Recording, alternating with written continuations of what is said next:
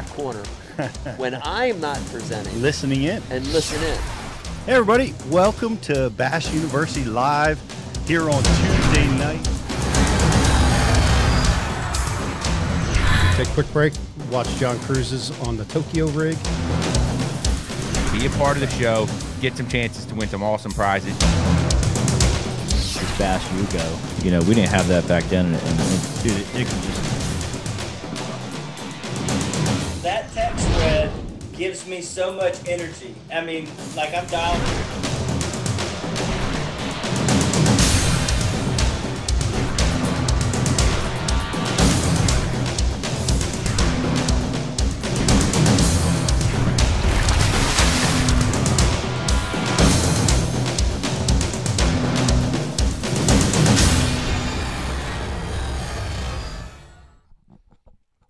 Welcome to Bass University Live, everybody. Glad you could be with us here on our Tuesday morning. Um, really, uh, a lot of cool stuff happening as usual in the Bass University world, and really excited uh, about our our guest today. Is winner uh, over on the MLF, Hunter uh, Bauman. Um, I keep wanting to say Bowman. Hunter Bauman uh, just one Amazing individual, amazing accomplishment on Truman Lake uh, Toyota Series event. He, he he just is is truly an exceptional person. He's uh, he has some physical uh, limitations.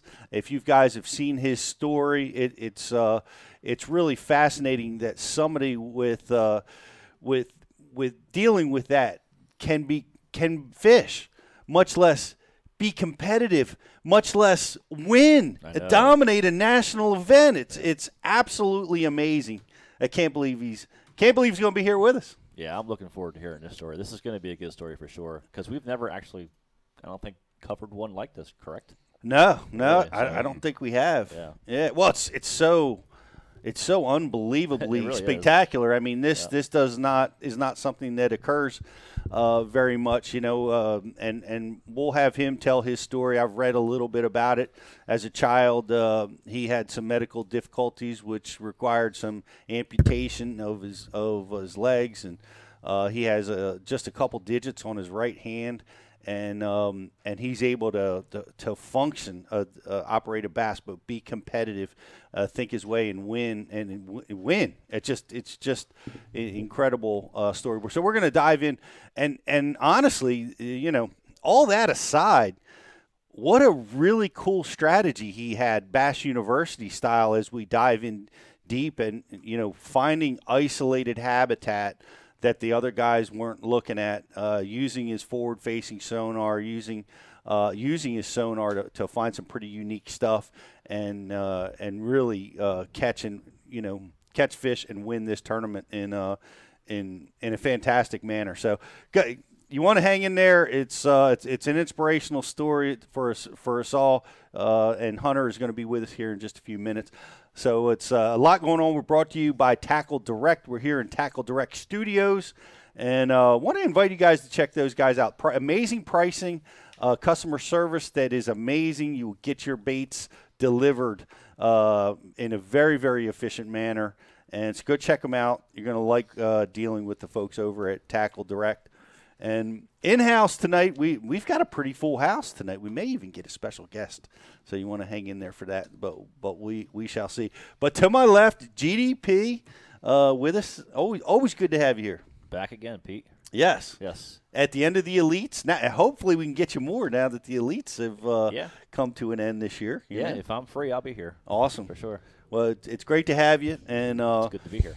uh, just just I want to congratulate you because we participated in the Ike Foundation Youth Event this uh, this Sunday, and uh, we had we had difficult conditions, but uh, but you uh, su- successfully captained Vegas the Hammer to yet another win uh, in his young young career with a, catching a monster twelve pound bag Yep. out there.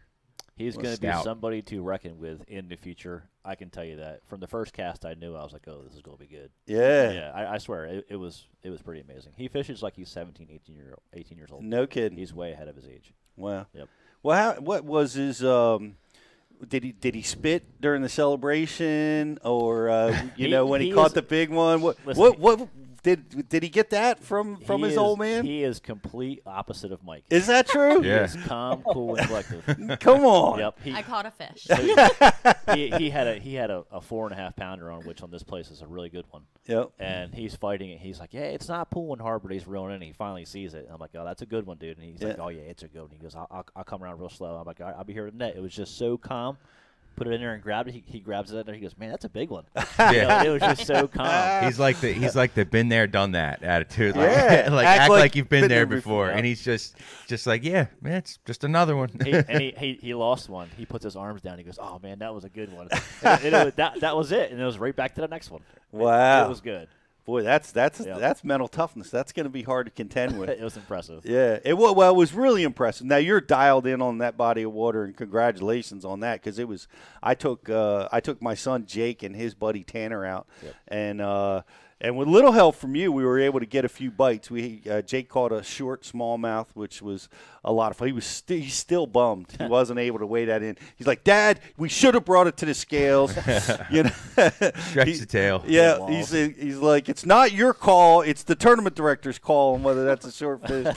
he wa- he wanted to bring that to the scale, and uh, but it was um, and and you know it, it was a lot of fun. Uh, his buddy Tanner had a real big one on, and and he lost that one, but uh, but it, was it was a difficult tournament, but it's so such a great event, and I want to invite you guys to go check it out at IkeFoundation.org. There's going to be another series of tournaments next year, so um, if you're if you have kids, uh, Jocelyn, what are, what is the age range? Um, we go anywhere from like five, six to up to eighteen until Oh, wow. they they need a license or whatever that uh, is. okay. Um, but I did want to make a note that we are having our annual kayak tournament. So if you're a kayak fisherman, um, we're having it at Lake Noxamixon on October second. so if you did I say that Lake? Knockamixon. That's pretty close. Knockamixon? Knockamixon. close. Quakertown. That was Yeah. close. Yeah. Um, but we're also, if you sign up, you can uh, buy raffle tickets to buy a, a to, for a chance to win a Hobie kayak. So, and you could win a Hobie kayak for first place. So, go Very if you're a kayak fisherman, go sign up. Yep.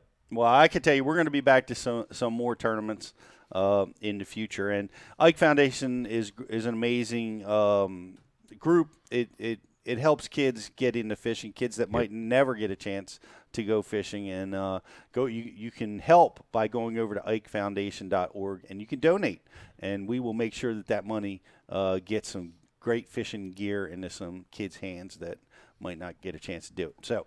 Um, a lot of fun. It was awesome that that we were all there. Ike was there as well, and uh, it was a really fun event. And but we're glad to be here, and we have, like I said, we have a full house. Jocelyn, you just heard her. Uh, she's with us as usual. Uh, it's great to have you with us, Josh. What what do we got going on here tonight? What are we giving away here today? Um, so we are giving away for our like and share Facebook contest. Um, if you go to our Facebook feed and like and share, we will give you a Bass University subscription or a subscription extension with a twenty-five dollar gift card to Tackle Direct. nice. Um, for our grand prize, we have a Rapala prize pack. Um, we have a Rapala hat, a Bass University hat that we're sending out, and then an entire, I think they're called crankbaits. Oh yeah. DT six. Yeah, DT6 is all those um, with Hell, some it- VMC hooks along with that as well. So all the goods. pay attention. We're going to do a trivia question. Yeah, well, we'll we'll ask a question based on Hunter's fishing pattern today, or something that happened on the show. So we're going to test you, Bass University style, and if you win, uh, we got a great gift for you guys. So, like, if you're watching over on Facebook, like us, share us, and uh, we'll put you in a in a contest to win the prizes that Jocelyn just talked about. And pay attention. And if you are not already a subscriber, I would take advantage of our deal that we have going on right now. You could test Bass University out for a 30 day free trial or a three month subscription with a $25 gift card to Tackle Direct. So if you haven't tried us out, I would. I would suggest you do. A lot of people are. A lot of people are. You all you deer hunters, this is what you need. You need to subscribe and you need to be watching Bass University while you're in the stand. That's or right. listening to it. Put one ear pod in and listen to a seminar. That's it. Listen listen to the the leaves crackle in one ear and uh, and the Bass University in the other. It'll help your fishing game. It's a great time to get back into it. And uh, and Riz, are you are you going to be hunting this fall? Uh, I don't know, Pete. You know, it's l- last year I, I didn't hunt at all. Actually, you know, it's like it kind of seems like I got to spend more time in the fall and winter doing other things because the summer is the time where it's most of the time spent on the water. So Yeah. you know, we'll see though. If I if I get out a few times and you know shoot a couple ducks, it'll be be be a good time. But you know, my dog's getting older. She's almost ten, or she is ten now, actually. So I don't hunt her anymore. So uh, I don't have as much of a reason to go. But you know, we'll see. I like fishing in the fall. You know, Yeah. the, the fall fishing once once the weather Coming. starts changing, it's you know starts cooling off a little bit. You can have some fun days out there. So we'll be looking forward to that. Speaking of that, I, I just was talking with uh, with my buddy Tim McGlenn, who uh, who practiced with me for the Open, but he's fishing the Toyota Series on Massena. Right. Listen to this: Derby Day, projected wind chill, thirty five degrees. Nice. welcome, welcome to fall. Yeah. man, welcome oh man. To, welcome to New York. Yeah, they're get, they're getting a 20 mile an hour north wind, Ooh. and they're gonna they're gonna have wind chills and 35 degrees. That's crisp, Yeah. but I love it. no, thank you. Ah, I love it. I love it. Get a Right. heavy sweat sweatshirt and a windbreaker. You are good to go. Changing of the seasons. Yep, you get those leaves. All the mountains uh, the, Yeah. up there are going to be all oranges and reds, and the big smallmouth will be pushing shallow. Oh my goodness, we're we're leaving for Massena right after this broadcast. Yeah. Speaking of the the change of the seasons, moving into winter, I believe we opened up our ticket window today, right, Jocelyn? We sure did. So we have announced that we are going to Gadsden, Alabama and Anderson, South Carolina in January. We're and back. we have opened up our ticket window. And if you're listening right now, we are doing a 25% off early bird special. So I will copy and paste the links into the chat. Um, sign up. I mean, get it now when it's 25% off. Early, it's early. We can't wait. You know, uh, we're we're going to be bigger and better than we've been. We got some exciting things planned for this year's classes, and we can't wait to see you guys. It's been a couple of years since we've been able to get face to face and belly to belly, and uh, it's going to be fun. Uh, you know, like I said, we're going to Gadsden, we're going to South Carolina. We got some other areas that we're going to be uh, announcing pretty soon, um, and we look forward to that. So we're going to be spreading Bass University around the country. So so come on out and see us and get your tickets now while you can.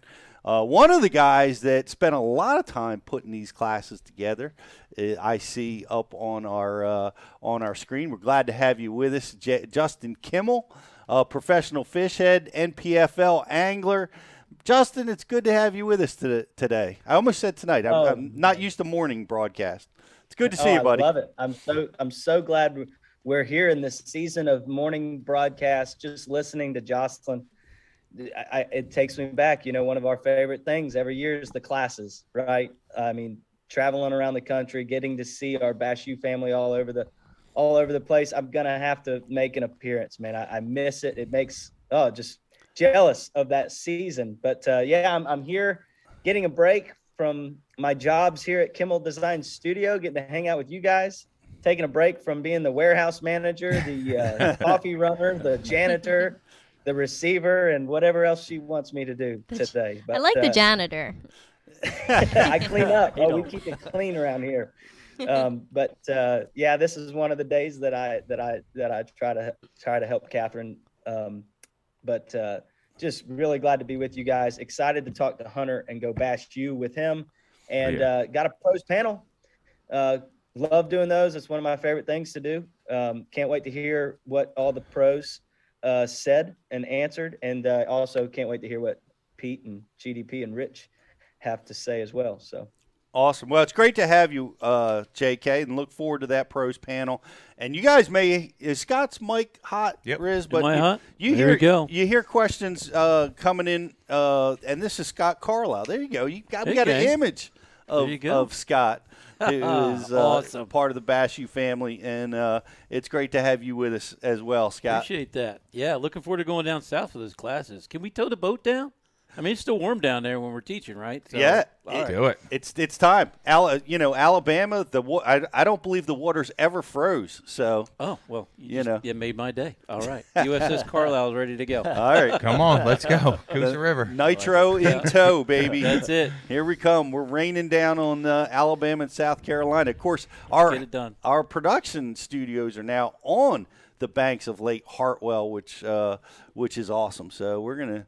You, I think we all should just crash Jeff's house, right? We'll we'll have the Bass University event, and then we would just we would just crash. We don't know? have to tell them though. No. We'll just show up. Hey, Dawn, we're here. Yeah. Hey, Dawn, and you guys and your seven dogs, we're, we're, we're staying for a few days. we'll bring some tents, Yeah. some campers. we'll figure it out. But it's going to going to be a lot of fun. So we look forward to seeing all you guys in our classes this year. But uh, Yes. we're going to take a quick break, and uh, we're going to br- bring in uh, Hunter Bauman, fresh off of his big win on Lake Truman. Uh, can't wait to talk to him, and uh, he's going to be with us here in just a few minutes, right after this.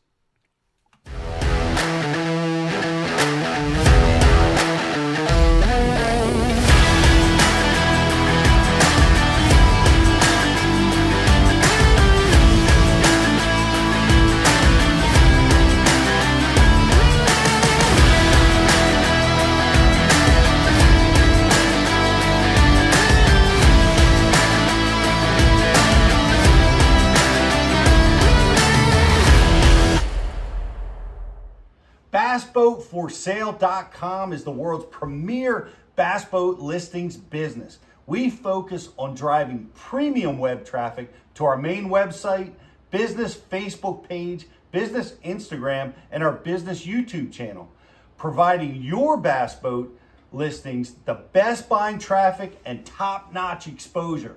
Whether you need to sell your bass boat or are looking to buy a bass boat, it's simple. We give boats exposure so buyers shop and sellers list. One time listing fee, no commission, and boats list until they sell. BassBoatForSale.com. Check it out. Aquaview, the leader in underwater viewing technology.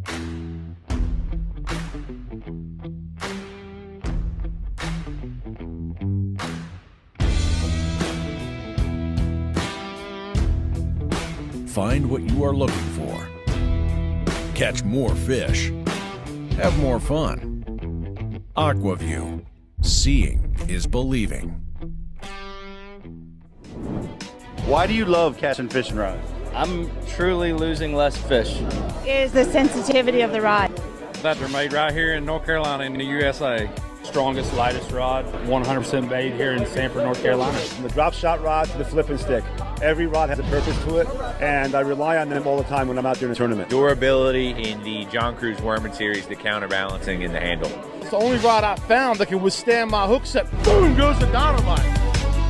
on the water not spent fishing is a moment wasted.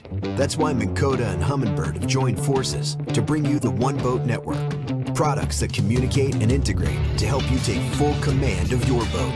Born from our commitment to making the most advanced fishing gear even better by making it work together, the One Boat Network will help you find, get to, stay on, and catch more fish. When One Boat Network products talk to each other, they can navigate your boat automatically. They can give you a crystal clear view of what's below with no messy wires. And they can let you lower, raise, and change shallow water anchor modes from anywhere on the boat. But that's just the beginning. We're never done innovating, integrating, and making your boat simpler and easier to control. All so you can make every second on the water count.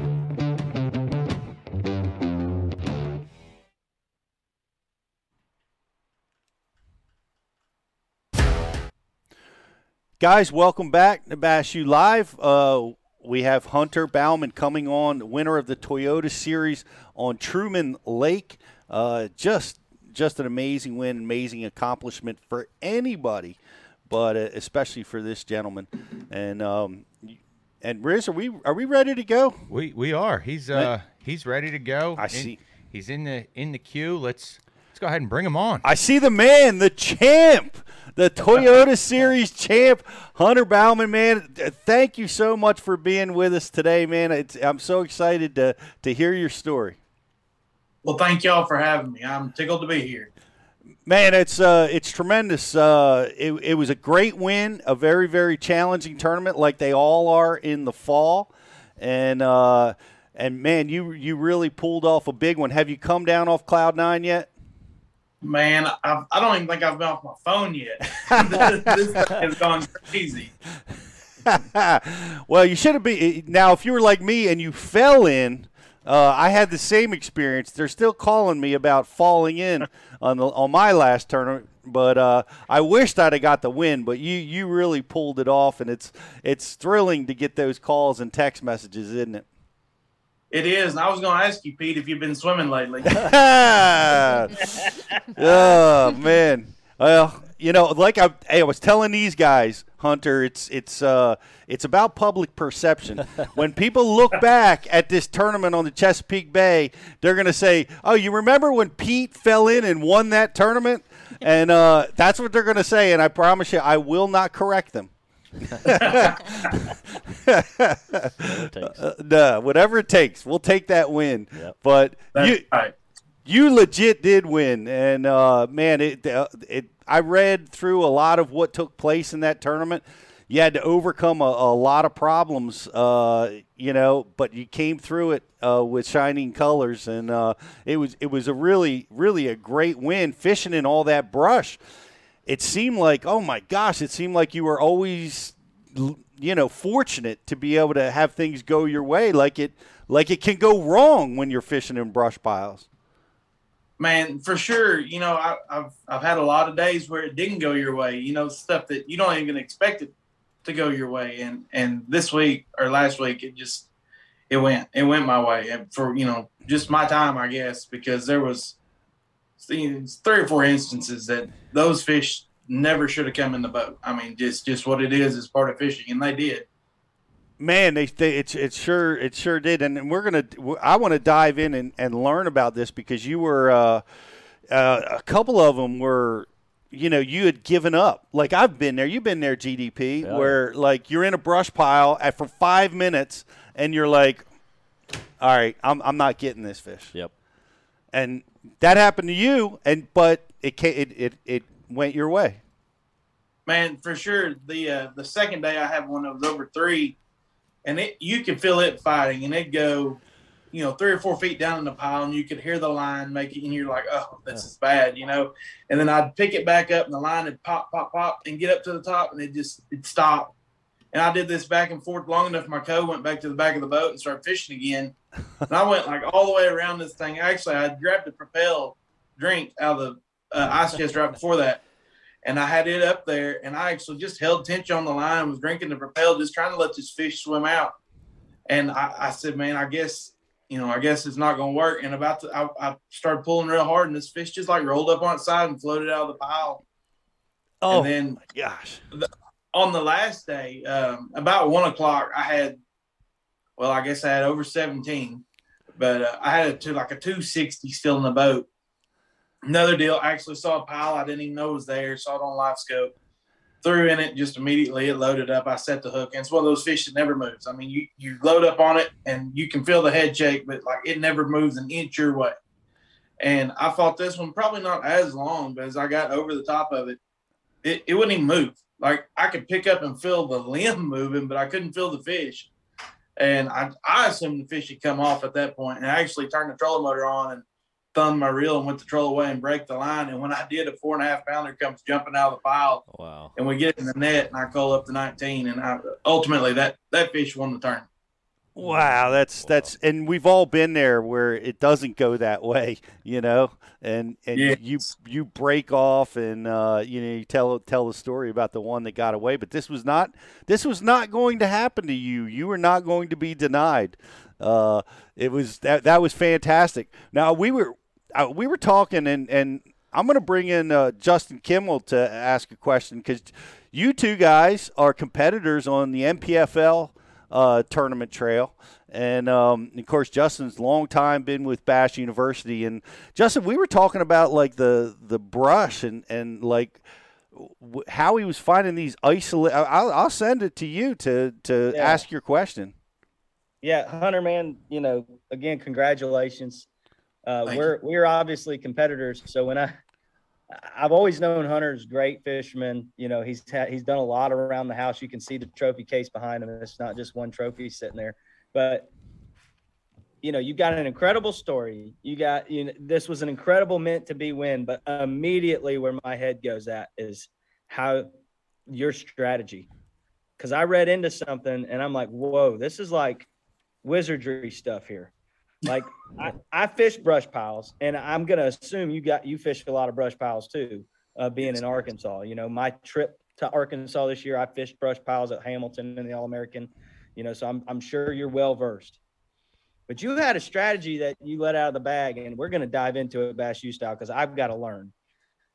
It's you were quoted as saying in practice you would find the brush piles that I that I assume you assume everybody else is going to find those major brush piles too. And you started to look on the outskirts. You you it said you the article that I read said you were looking for another 60 to 80 yards or something for smaller stumps. And being it being in the fall, half more than half your field was just complaining about being fishing in the fall, you know, like it was that tough this tournament and you you you cut through that and found a way to catch bigger fish. So i really want to want, want you to tell us about this strategy. Like what what were you doing here? And like were you catching bigger bites you know or was it just extra bites that you know other guys weren't going to spend the time on? Um, you know, so I, the first day I spent going up the creeks, I'll start with that, and got a few bites, but gosh, that place is like miserable to get around. It was low. It's just like going through the woods. I mean, there's stumps everywhere. So, and I kind of had on my mind I wanted to do the brush pile thing, but the first day of practice I spent up the creeks, I actually saw a couple piles while I was fishing. I caught a keeper out of boat. So that kind of solidified, man, I want to do this brush pile deal. So then I narrowed it down to near the ramp where there's not as much timber, so I don't have to spend the time trying to. Well, I feel like a brush pile is better if it doesn't have timber all the way around it, if it's isolated. So I got on the flatter stuff. Well, I, I looked at both, but the flatter stuff seemed to have more bites. So I got on the flatter stuff and I, I would graph, and I had two or three stretches of bank that I had big brush piles down. And um, then I went back with my live scope and I just and and I'll be honest, I'm a river fisherman. I'm a shallow water guy. Before the the forward facing sonar craze, man, I hated brush piles because I'd roll up, make three throws, never hit it, be like, "This is the stupidest thing in the world," and I'd leave.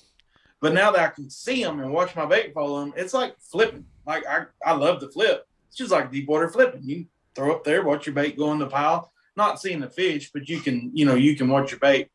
So I went back and I started. I was fishing anyway because I was checking them. And the second day of practice, I shook like 25 bites out of piles. I'm like, man, that's the deal. I'm committed to it. So I would troll. You know, the piles might be 100 yards apart. Well, I would troll with a live scope in between them and look for any piece of wood.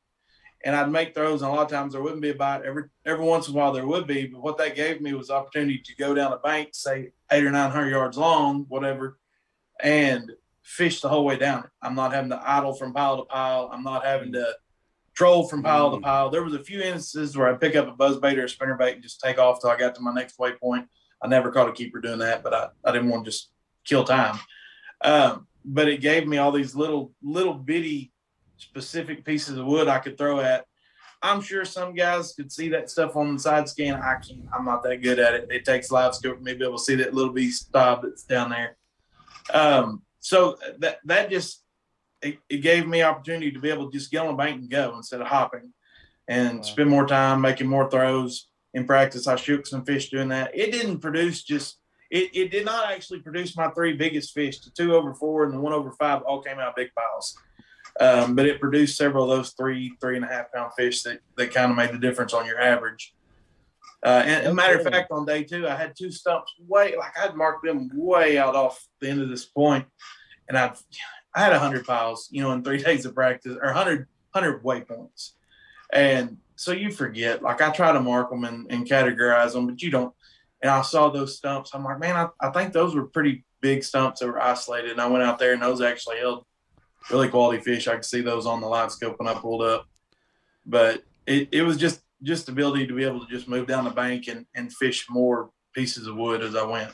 That's that's amazing. I want to I want to jump in. Who we interviewed the winner of Lake Champlain, who was fishing off of his forward facing sonar. Kyle Hall. Kyle Hall, and the, he comes from Texas.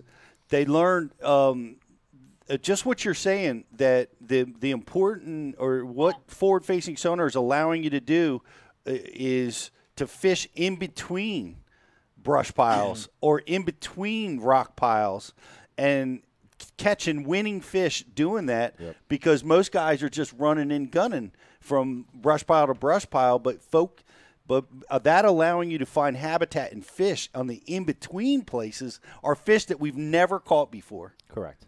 is that are you Yes. are you dialed into that Yes. have you used that this year Hundred percent. really Yep.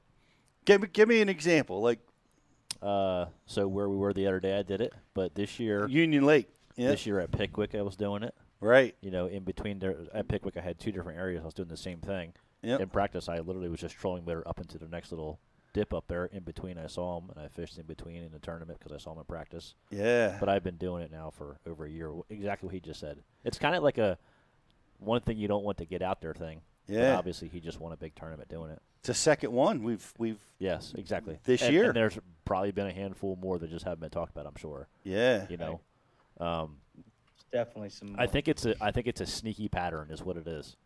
It's it's the in betweener. I don't know what you want to call it, but it's a it's something that there's there's a population of fish that I I believe don't set up traditionally as the masses do. Is what I'm Mhm. trying to tell you. And Right. what he was doing. I have a, I have a question for you, uh, Hunter. Was there was there? It, it just seems like it's more of a fall thing. That's why I'm asking this. Was there an actual depth that a lot of the fish seemed to be in, as far as population wise, the fish you were catching, or were they across the board scattered? Uh, five to fifteen. Everything I caught was five to fifteen, which is a big range. That's a big range. Okay. The last day I had a one over five out of five feet of water and one over four out of fifteen feet of water. So, Okay. On, on- but I never. Oh, go ahead. on, on Truman was was the bait basically from that five to fifteen, or what was kind of like the deal going on there? Yes, there was a lot of bait in that range, and even if you got out deeper, you know, I noticed even if you were in twenty or thirty, that that bait was still in that five to fifteen range. Okay. like. Yep. Uh, one thing, I, the reason I asked this is because one thing I have noticed so far with forward facing sonar is it allows you to really dial in the depth range of the fish a lot of times because, like, if there's a big concentration of bait in 10 feet, your population of bass will be in 10 feet. And, you know, the way things are nowadays, you can just set your graph to go to, you know, 9 to 12 and keep you in that range, and that's kind of where you're focusing most of your time at. That's why I asked that question because in the fall, it seems like it once the fall sets in, and they're down south, so it's probably not as dramatic as up here right now. But once that fall sets in, that bait gets to that depth, and bass are right there with them. Right, right. know. Well, I love the new uh, I love the new term. In betweeners, Yeah, Hunter. in-betweeners. Catching them in betweeners. Bonus fish. Bonus fish. they were definitely bonus fish. that's for Yeah. sure. 30, 30 some thousand dollars worth. Yeah. yeah, no kidding. Yeah. Hunter, I want to ask too about you know your approach. You you have applied your shallow. You just admitted to being a shallow water river rat, right? Um, Absolutely. and you you just took your style to forward facing. You you didn't try to go be, you know, Dustin Connell or Patrick Walters with a jerk bait and you know the all the other hot forward facing sonar baits. You you did it with kind of your bread and butter, and you set it right there. You just decided you're flipping. It just takes a little bit longer for your bait to get to the bottom. Tell us about the baits because I know you had two different sizes of jigs, and one surprised me. And I, and I want you to talk about the efficiency, especially of that heavier one, and how that handled the brush. But talk to us about those baits. So I I used a five sixteenths finesse jig and then a three quarter football, and really I had a rock pile I had found, and the finesse jig really was primarily on that. Sorry, did I lose you? My phone's ringing. Yeah, it happens all the time, Hunter. You're back. You're back. Good job. Well handled well. Just like the tournament win. You just handling everything. Smooth, man. This guy's good. um, but the, that one rock pile, it wasn't like great or anything. The first day, I think I had three keepers off of it, and then maybe two the second day, and one the third. So, but it was it was very easy to be hung. So I, I, I primarily threw the finesse jig on it. Now the finesse jig is that color. That finesse jig is my deal. Like that is my confidence bait. I have a rod and reel dedicated to it. It's on the deck every time my boat goes in the water. So I had that just kind of a backup. But the three quarter, for whatever reason in practice, I, I shook some on the finesse. I shook some on a shaky head with a baby brush hog, and then I I got the three quarter out and I cut a hook off of it and I started throwing in and I felt like the bites were quicker. That is efficiency, like you said, J.K. And uh, and and we know that that that speed in the fall, especially, gets those fish that are hard to trigger, um, making that making that bait rip past their face a little bit faster. A lot of times, trigger strikes. We've seen it before. It seems like that was an uh, effective uh, weapon for you. So you you had a a, a five sixteenth ounce finesse and a three quarter ounce uh, jig. What what what would you say? The three quarter ounce dominated your catch?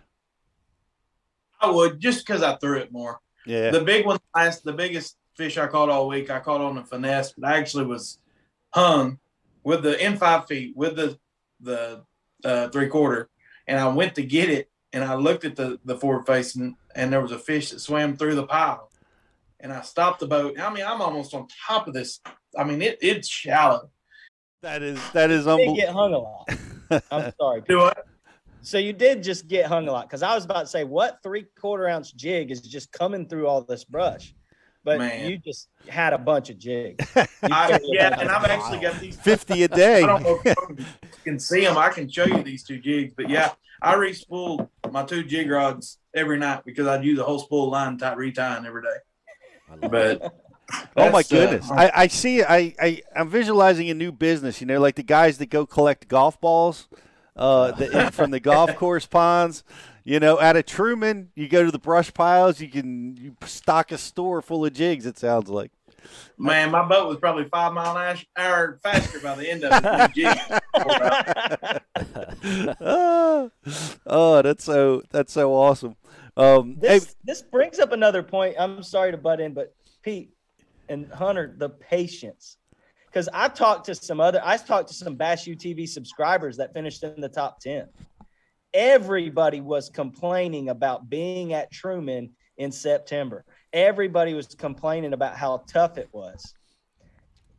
Dude, no, and there are not very many people, and I fish brush piles a ton, that are willing to keep at it, going through as many jigs as you did.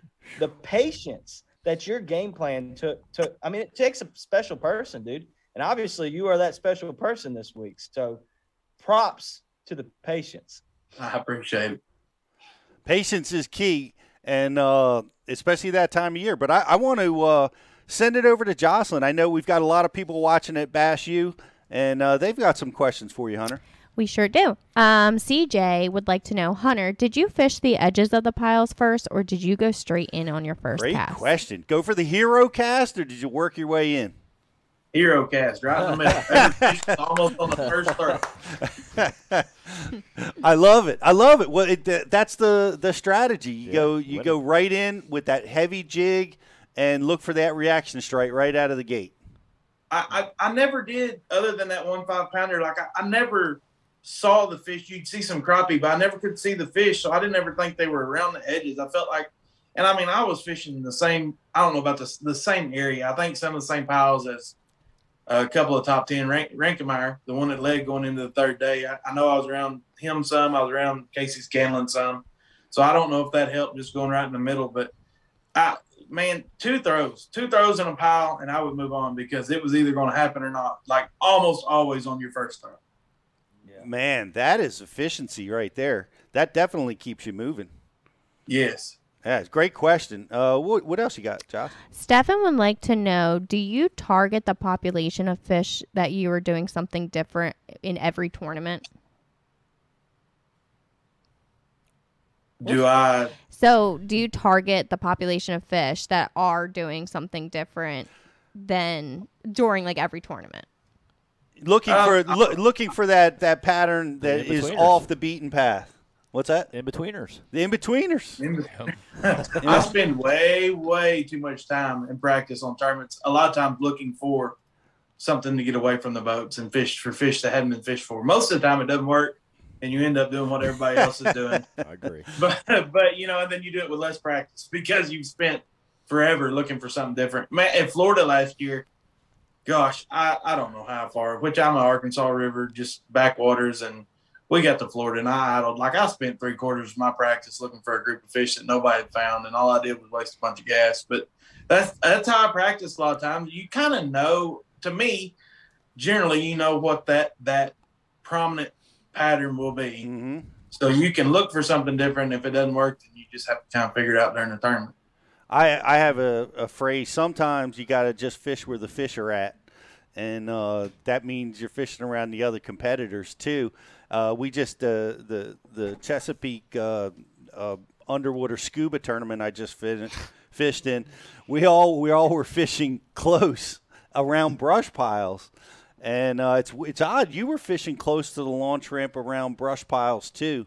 Uh, I want you know. I wonder if that's a survival tactic to win tournaments this time of year. So, question about that on Truman is that the main ramp that most of the tournaments go out of? Where you guys went out of? So that's not where we went out of, but I think a lot of tournaments go Mm, out of that yeah. ramp. And I'm a big believer in, release fish, especially tough fisheries. Arkansas, I love Arkansas to death. I wouldn't live anywhere else, but it's one of the toughest states I've ever been to to catch a fish or keep a fish. And, you know, release fish play a big role. And I, I try to use that. I always look for, you know, the, the main release areas at places because, man, there's one thing about a release fish. It's going to be a keeper. There's no way around it. If it was weighed in, it's a keeper. and it- and it's a biter. It's Yeah. a keeper and it's a right. fighter. They all, weigh, they all weigh the same. Yeah, that's right. Two great, two great uh, uh, uh, attributes of a fish we want to see. Jocelyn, would, Um, Tuck would like to know, Hunter, do you finesse? Like finesse? I try not to. Love it. I- so uh, when I joined the NPFL last year, we were going north, and oh, Here comes another call. You're good. Dude, Yeah. you're too Yeah, popular, back. Hunter. You're just too popular. um, last year signed up for the NPFL, was going north, had never been north, and the only spinner rod I owned was a crappie rod. So I had to go buy a couple spinner rods for the northern swing, but I try to avoid it at all costs if I can. Hey, back back to that three quarter ounce jig. I don't know if you discussed it. What what kind of line? Because you had to bully some of those fish out. Were you? Yeah. What's your diameter and fluorocarbon? What do- what are you throwing? It was just 17 fluoro. Okay. 17 fluoro was breaking them limbs and bringing them four and a half pounders out of there. That's pretty awesome. Yeah, I, man, I, I started to go up, and I, I really like 17 for dragon. I flipped 25, but you know, just for dragon, I'd, I'd rather have 17. It's a little more limber, and I, I've never had any problems with it, so I never went up. There, there you go. There you go. Well, that's uh, man, it's a great win, a great strategy, and uh, and and this is a huge win. And and Hunter, I, I just want to give you an opportunity to to talk about this because this to I guess the whole world, uh, you know, just listening to your interview might not know that man you're you're you've overcome more obstacles than any any other fisherman on the planet virtually and to, to just be able to fish to be able to compete but actually win uh, man oh man it's it's an amazing accomplishment i think you're a hero uh, to many many people watching this So I appreciate that very much. These people. okay, I'm back. Um, yeah, sorry. Um, yeah, man. You know, I had bacterial meningitis, nine months old. I lost both legs below the knees. I lost all my fingers on my left hand. I've got partial fingers on my right hand. I am in a wheelchair.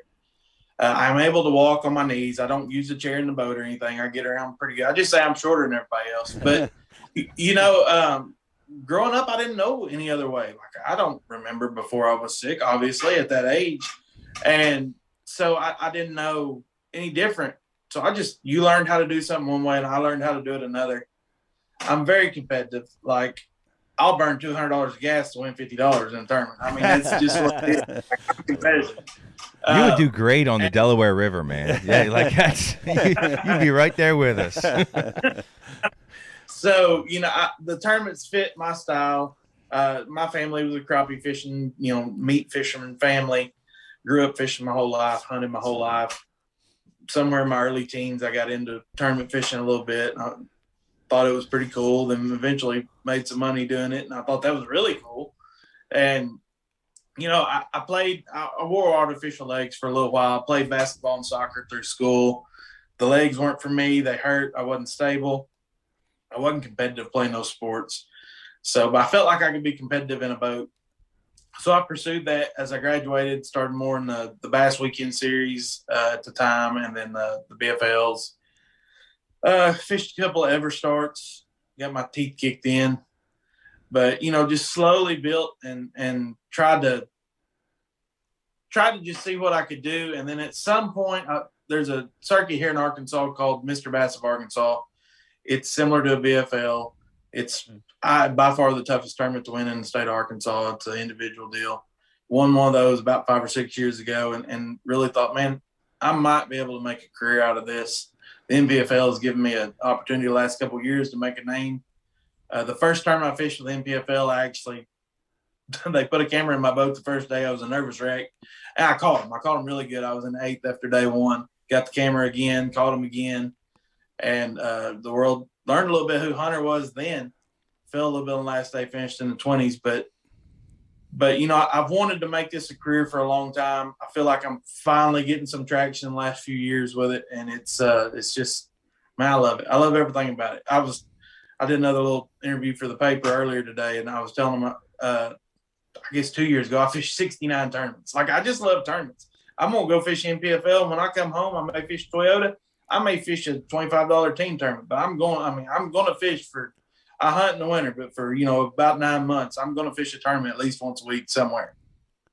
That's also you. You have it just like the the rest of us. It's in your blood, and uh, and you you found a way to to enjoy it. Be be competitive, man. And I that's it's it's And so win. and win and win. It's so impressive. Do do you like what modifications are there? Do you have any modifications on your boat to like operate your trolling motor or operate the outboard? No, I don't. Obviously, I don't have a hot foot. Um, you know, th- a hand throttle for the outboard. On the trolling motor, I keep a plate down there so the the uh, pedal is not recessed. And what I do with keep that pedal level with the deck, like old school. And I use my knee and I actually put it under the the back of the pedal, and I can push up on it to go right, and I push down on it to go left. Um, when the Ultrex, I, I run Ultrex, it just fits me better. But when it came out, it's got the constant button down there on the back, the corner of it, which works well for me. I use that button like you'd use the button on top of the pedal. You know, I just with my knee, I'll hit the constant button, and I'll run the trolling motor and then hit it again when I'm on off. Yeah, that well, that makes sense. Yeah, yeah, that, that makes sense. Now, now the um, rods and reels, like uh, I mean, like I I teach guys like you know, if you're long and thin like uh, KVD, you might want to mimic his hook setting style and use gear that he uses. If you're if you're short and shorter arms, you you know you kind of want to buy and use the gear of guys like that. How how have how have you had to modify? I mean, are are you able to get those power hook sets? What have you been able to do to modify your, you know, physically to just really be able to drive that hook?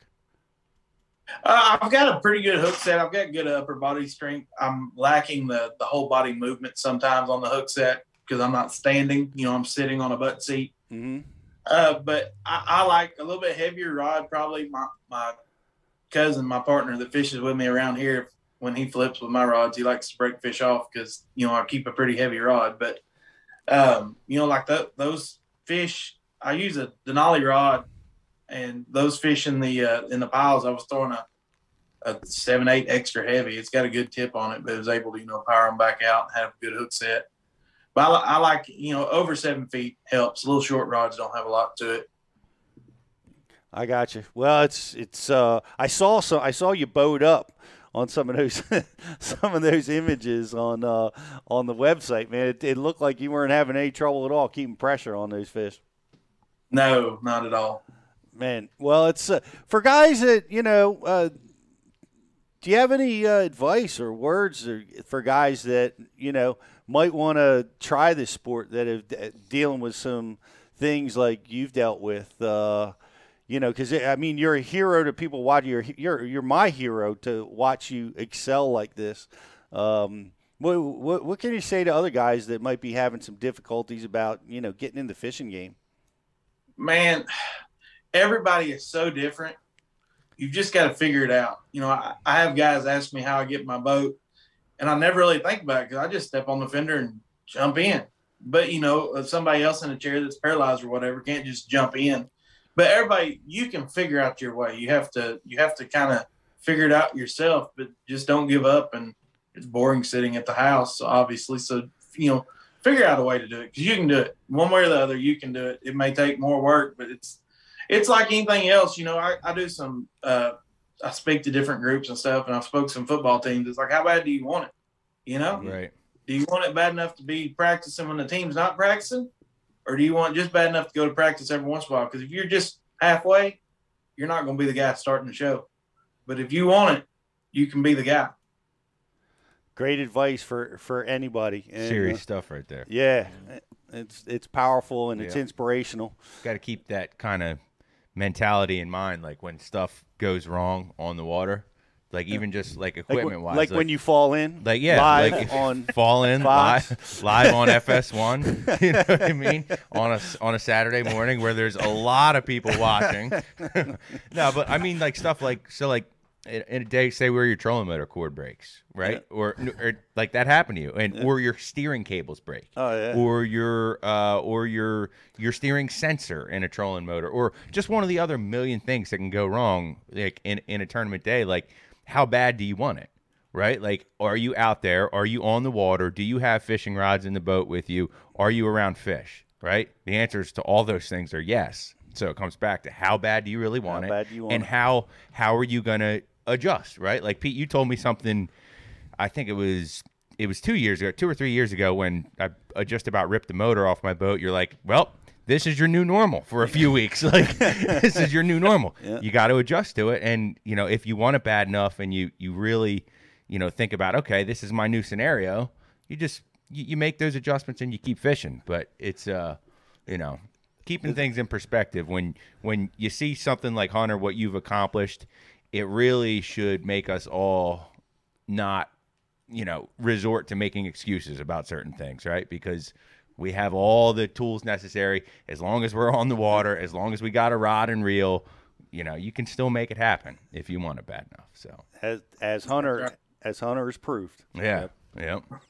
And the you know it's like it's funny you say I, I picked a new line that I'm using uh, from like the Apollo 13 movie where where you know everything went. They're running out of oxygen. They're circ they got no heat. They're circ everything's broken down and and it's like status.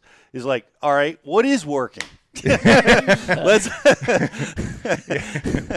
what and and it, and that's man that's fishing Yeah. right? it's like always you know you're gonna you're gonna fry a circuit you know blow a fuse. You're gonna you know break your trolling motor shaft Yeah. or rip your lower unit off uh, it's just a necessary part of, of competing but you have to try to overcome those obstacles so you gotta concentrate on what is working right, Right, hunter right.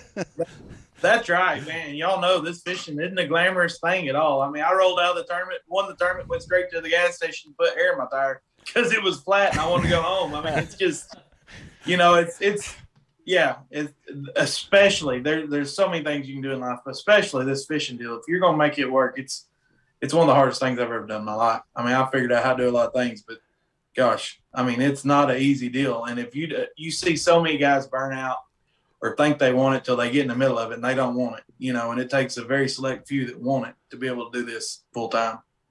Well, it's it's impressive what you're doing, and uh, you're going toe to toe with our Justin Kimmel over there in the NPFL. Who's going to win the Angler of the Year race between you two guys this year?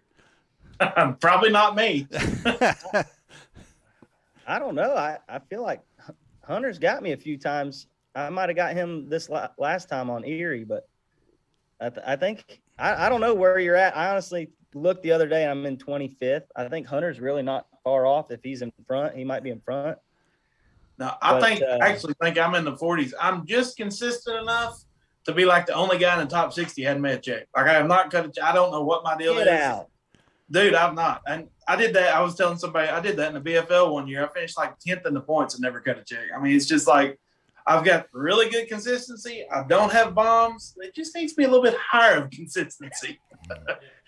Well, you you you got a reason to have to be a, in a lot better mood about that. Um, I've been there before. I, I think I finished like 16th in the standings one year in the BFLs, and never cut a check that year. Yeah.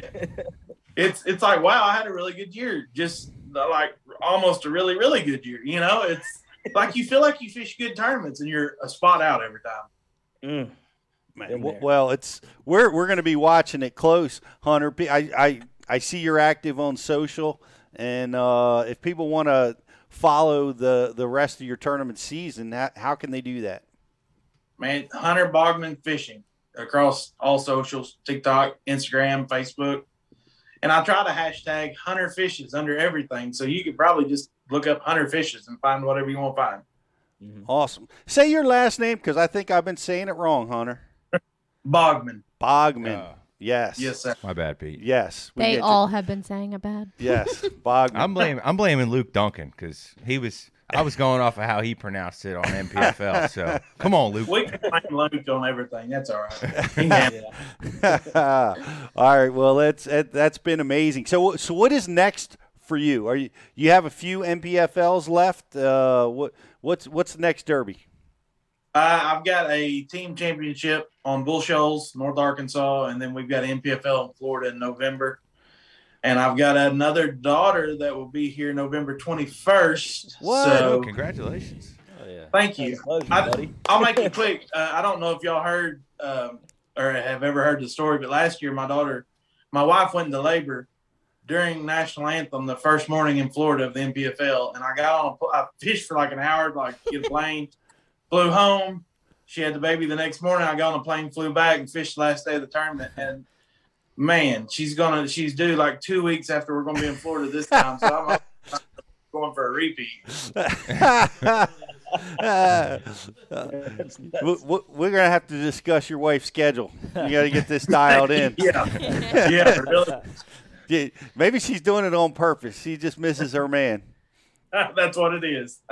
She wants him home. Well, well, congratulations on the, the the one about to be, and uh, Thanks. gonna welcoming welcoming a new one into the world. That's amazing. Um, yeah, I saw images of you with your little one. Uh, it's it's just gr- it's great to see. It, you're an inspiration to all. Congratulations on a great win, and thank you so much for being with us today. Hey, thank y'all so much. I really appreciate it. The champ, Hunter Bogman. Yes. The Toyota Series champ. Yay! Thank y'all. That's awesome, man. What a what what an incredible win, man. And uh, That was my favorite interview in the last three years. Yeah. Seriously. That Yeah. was awesome. yeah, he he is awesome. Just you know, Yep. full, full. You know what I forgot to ask him is if he can tie the FG knot. Because I can't tie that freaking thing, and I'm going to be mad if he if He he's figured can. out how to do it. I wouldn't doubt it. that was uh, That was awesome. that's real really cool stuff. Oh, we're going to take a quick break. Yeah, we can we can take a quick break and then we'll We come, come- back and We got a great pros Kick it old panel. school. Yeah, with with Justin Kimmel, we're going to be talking with a uh, talking about fall fishing patterns, and uh, can't wait to to dive in there. So we're going to take a quick break. If you're watching on Facebook, like us and share us, and we got a prize for you as well as we're going to have a great. Uh, uh, grand prize on something that Hunter talked about today. So, uh, if you were paying attention, make sure to tune in for that. We'll be right back after this.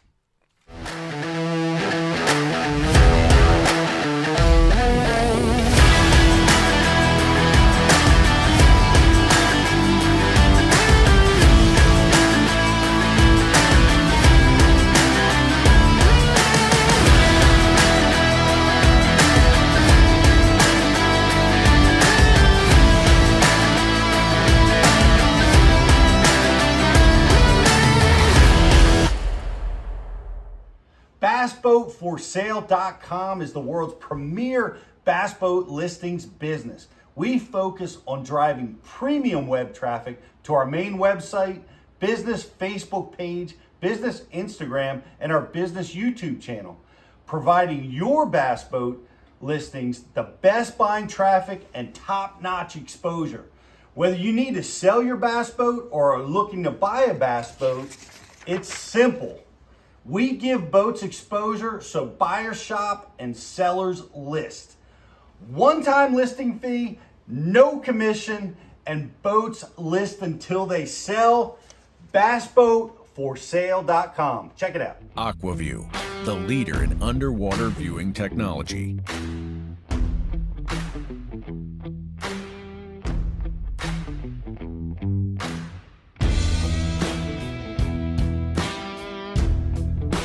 Find what you are looking for. Catch more fish. Have more fun. Aqua-Vu. Seeing is believing. Why do you love Cashion fishing rods? I'm truly losing less fish. Is the sensitivity of the rod. That they're made right here in North Carolina in the USA. Strongest, lightest rod, 100% made here in Sanford, North Carolina. From the drop shot rod to the flipping stick, every rod has a purpose to it, and I rely on them all the time when I'm out doing a tournament. Durability in the John Crews Worming series, the counterbalancing in the handle. It's the only rod I found that can withstand my hook set. Boom goes the dynamite. On the water not spent fishing is a moment wasted. That's why Minn Kota and Humminbird have joined forces to bring you the One Boat Network. Products that communicate and integrate to help you take full command of your boat. Born from our commitment to making the most advanced fishing gear even better by making it work together, the One Boat Network will help you find, get to, stay on, and catch more fish. When One Boat Network products talk to each other, they can navigate your boat automatically. They can give you a crystal clear view of what's below with no messy wires. And they can let you lower, raise, and change shallow water anchor modes from anywhere on the boat. But that's just the beginning. We're never done innovating, integrating, and making your boat simpler and easier to control.